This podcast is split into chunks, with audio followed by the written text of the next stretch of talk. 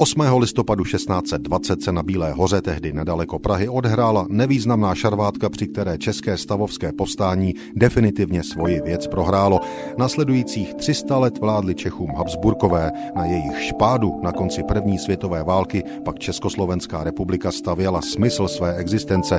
Vys část básně legionářského spisovatele Rudolfa Metka, otištěné den před velkým výročím v Lidových novinách 7. listopadu 1920. Dech nové doby vané nad městem, jež kdysi pokořené, bídné mezi všemi slavnými městy Evropy, se chvělo za osud svůj, kdy těžkým úzkostem se vzdával jeho lid, kdy temným přízvukem vzdech starých hořce znělo nebýt či být.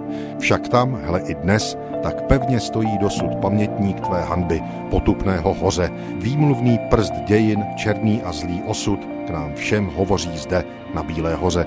Sem zraky obraťte a slyšte výstrahu, ty hlase varovný do překotných dní, duj, nad zemi naši pluj a vznes se nad Prahu, ty jenž drž přítomnu, minula pamatuj.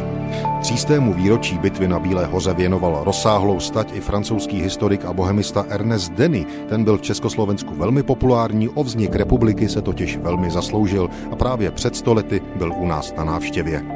8. listopad, kterak se nepozastaviti nad touto schodou dat.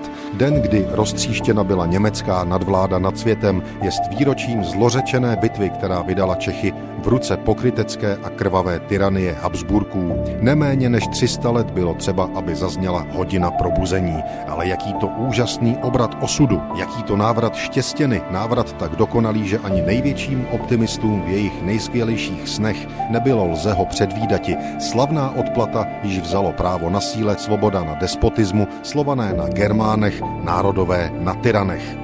Tolik francouzský bohemista Ernest Denny a pozadu nezůstal před stolety ani spisovatel Alois Jirásek. Své slavné temno vydal právě před pěti lety. K 8. listopadu 1920 a Bílé hoře napsal toto. V tom je nezapomenutelná výstraha Bílé hory k nám dnes. Bílá hora nám podala hrozné poučení o tom, co nás čeká, jakmile se spronevěříme sobě i své národní povinnosti. Bílá hora je nyní odčiněna, avšak není pro budoucnost již celá zažehnána a děsí pomyšlení, co by se nyní stalo, kdyby se měla z jakýchkoliv příčin opakovati. Právě proto nesmí pro budoucnost stačiti, aby listopadová pláň Bělohorská mluvila k nám jen tklivou elegií ztracených v exilu nebo doma protireformační absolutismus zakletých generací. Její mluva musí být zápalnou jiskrou, jež zažehuje odvahu a energii v českých srdcích.